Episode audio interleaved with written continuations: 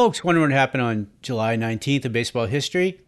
We're going to talk about Tony Gwynn, Honus Wagner, Juan Marichal making their debuts, Thurman Munson having his own little pine tar issues, and Cy Young winning his 500th game. All that and more on this day in baseball history.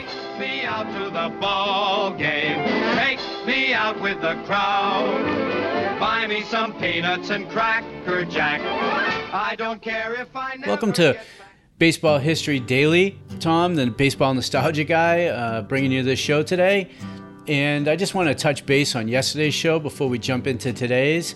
If in case you missed it, where Ty Cobb of the Philadelphia A's collected his 4,000 hit. Ford Frick kind of talks about the asterisk. Cone's perfect. Willie Mays in his 3,000th hit. And Don Mattingly goes yard for the eighth game in a row. Uh, you know what's cool is with Cone, Mays, and Mattingly, you can listen to those highlights all on yesterday's show. And the trivia question was who coined the phrase Harvey's Wallbangers of the late 70s, early 80s Milwaukee Brewers? All over there on yesterday's show.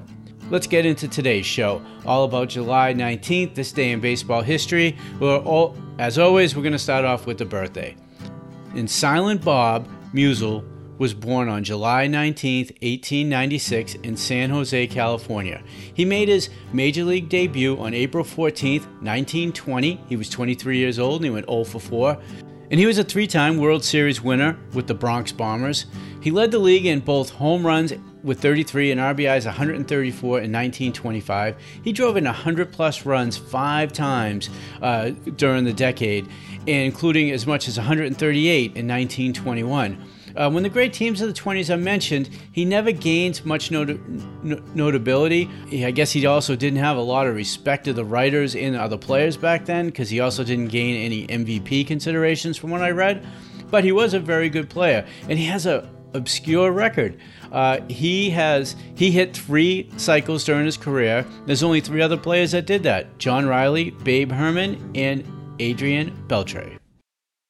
Now, there's a lot of debuts today, uh, as I mentioned already, but we're just going to touch base a little bit on Honus Wagner.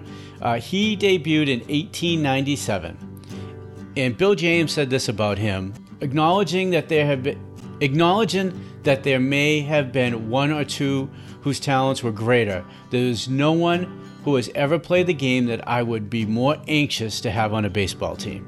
That's pretty high love there from Bill James. He was one of the um, one of the greatest players of all time. He was the original five uh, voted into the Baseball Hall of Fame, um, and by many historians, he's certainly considered to be one of the greatest all-around players of the history. Certainly the greatest shortstop. Uh, he was a versatile athlete who played uh, every position but catcher during his 21-year career. Uh, he was a dominant player of his time, capturing eight batting titles over a 12 year stretch. He led the National League in numerous other categories during the first decade of the 20th century, and one of Wagner's greatest admirers was New York Giants longtime manager John McGraw, who said of the Flying Dutchman, he was the nearest thing to a perfect player, no matter where his manager chose to play him. Uh, we have a fun interview with him uh, where he's hitting infield to the Pirates in the 1930s over at Vintage Baseball Reflections. The link's in the show notes.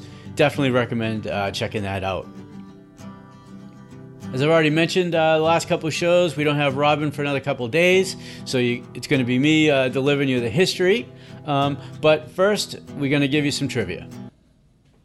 Who was a member of both the Lumber Company and the South Side Hitmen? I'll let you think about that for a few. I'm going to throw you some hints, and the answer is going to be at the end of the show. And now we're going to get to some highlights. Let's talk about baseball history on July 19th. July 19th, 1982, 22 year old Tony Gwynn makes his major league debut for the San Diego Padres. In a harbinger of things to come, the future National League batting champion collects two hits against the Philadelphia Phillies. Gwynn becomes a seven time batting champion. He will play his entire career with the Padres before announcing his retirement in 2001.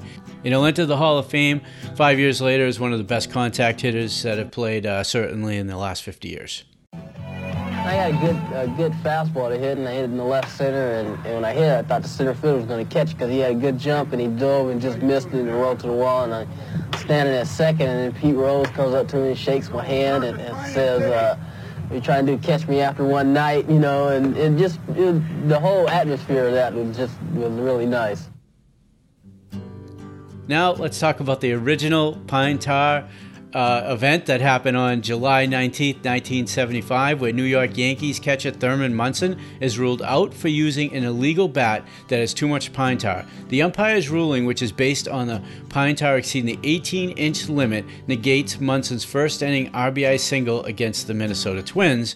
Which is why, when George Brett had his famous pine tar incident, Munson knew that the pine tar was too high.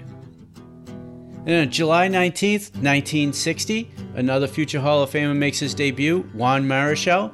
Uh, he debuts for the San Francisco Giants, and he has a no hitter until the seventh inning and winds up with a one hitter, pitching a two zip victory over the Phillies. Uh, he's going to have a fabulous 16 year career, and he was he won the most games in the 60s. And that's uh, when you think of the 60s, we all think of Bob Gibson and Sandy Koufax, but uh, Marichal really was right there with with them. On July 19, 1910, Cy Young of the Cleveland Spiders wins his 500th game of his career. 500 games. The 43 year old future Hall of Famer defeats Washington 5 4 in 11 innings. Young will finish with an all time record of 511 victories. A ball from that game can still be found in Cooperstown, New York. Now that's all I got for July 19th, this day in baseball history. Now, before we talk about uh, audio today, let's give, give you some hints for that trivia. In 1973, his first full season as a starting right fielder, he out hit the Hall of Famer he replaced. And unlike his predecessor, he did hit for the cycle. And he also started two, two All Star games, one in left field in 1977 and one in right field in 1978. Who am I? Now, today, uh, not a lot of uh, games to talk about as far as when we talk about our audio and really dialing back the time. But uh, a couple of cool things to look at. Uh, you could listen to that Honus Wagner interview that we referred to earlier. Again, the links are in the show notes over at vintagebaseballreflections.com. We've got a couple of cool Astro highlights from 1986.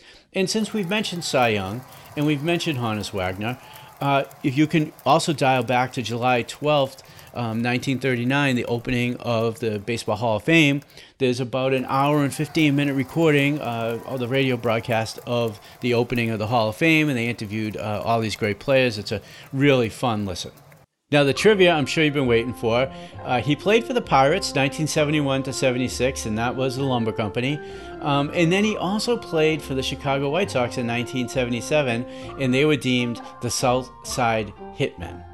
Uh, and in his in his season, uh, he replaced Roberto Clemente in 1973. He had 324. He had a slash line of 324 with a 364 on base percentage and 526 slugging, uh, versus Clemente uh, the previous year, who had 312. Uh, with a 356 on base percentage and 479 slugging. And he hit for the cycle on June 9th, 1974, and Clemente never managed uh, to hit for the cycle and he started the uh, All Star games in 77 and 78, as I mentioned. And who are we talking about? Richie Zisk. Now, who's on deck for July 20th in baseball history? That would be Hank Aaron, who makes his final trip around the bases. Christy Mathewson is traded, and Henny Manush, a dead ball star, is born. Uh, thanks always to Robin from Robin Says. I know she wasn't on today, but she's going to be back, and we love her highlights. Um, and thanks for Horsehide Trivia. Uh, links in the show notes to their amazing trivia. And all apologies for any names I, I say incorrectly. I'm from Boston. I make no, no um, qualms about it. And sometimes my accent will throw off the pronunciations of names. And uh, I hope you forgive any of those mistakes. And until tomorrow, I bid adieu. VintageBaseballReflections.com features a treasure chest of baseball audio. The wonderful thing is the audio isn't a guy like me or a few talking heads reflecting on players, seasons, or teams. It is the actual players from that era, announcers from that era, giving you an uncut, unfiltered, unrecent day stance on what it was like then. These are real time clips from that era. Now, we encourage you to check out our entire back catalog of baseball audio. And if you like old time games, and folks, and folks, you are not alone. Join the membership section to enjoy interacting with fans, scoring games with folks just like you, and listening to hundreds of radio broadcasts that were baseball classics. As a special offer to you, type in This Day in Baseball for a discount just for you. And if you enjoyed the show, hit the plus sign to subscribe, follow us on the socials, and above all, share us with your friends who love baseball history just like